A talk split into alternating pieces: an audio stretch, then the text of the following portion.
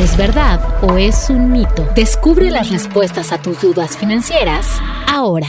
En los últimos dos años, los precios de los autos nuevos han disminuido.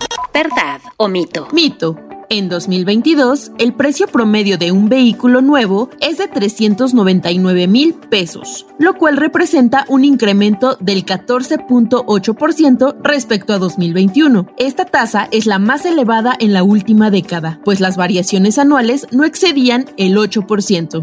Los autos nuevos se han encarecido por falta de semiconductores. ¿Verdad o mito? ¿Verdad? La escasez de este componente clave para el funcionamiento electrónico del interior de los vehículos ha dificultado la producción y esto no solo ha impactado en el alza de los precios, los tiempos de espera también se han prolongado. Un auto nuevo pierde hasta el 30% de su valor al salir de la agencia, lo cual es la primera ventaja para quienes compran un vehículo usado. ¿Verdad o mito? ¿Verdad? Esto es porque los consumidores no resienten la depreciación de una unidad nueva. La venta de automóviles seminuevos y usados cada vez se reduce más. ¿Verdad o mito? Mito. Cada vez se observan más competidores en el mercado como Kavak, uno de los primeros unicornios mexicanos, además de los que ya existían, como OLX Autos y Odeta, que comienzan a adquirir más fuerza. Las tasas de interés para la compra de autos son de 17 y 18%.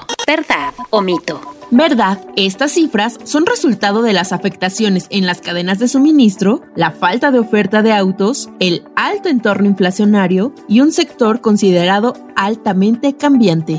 ¿Verdad o mito?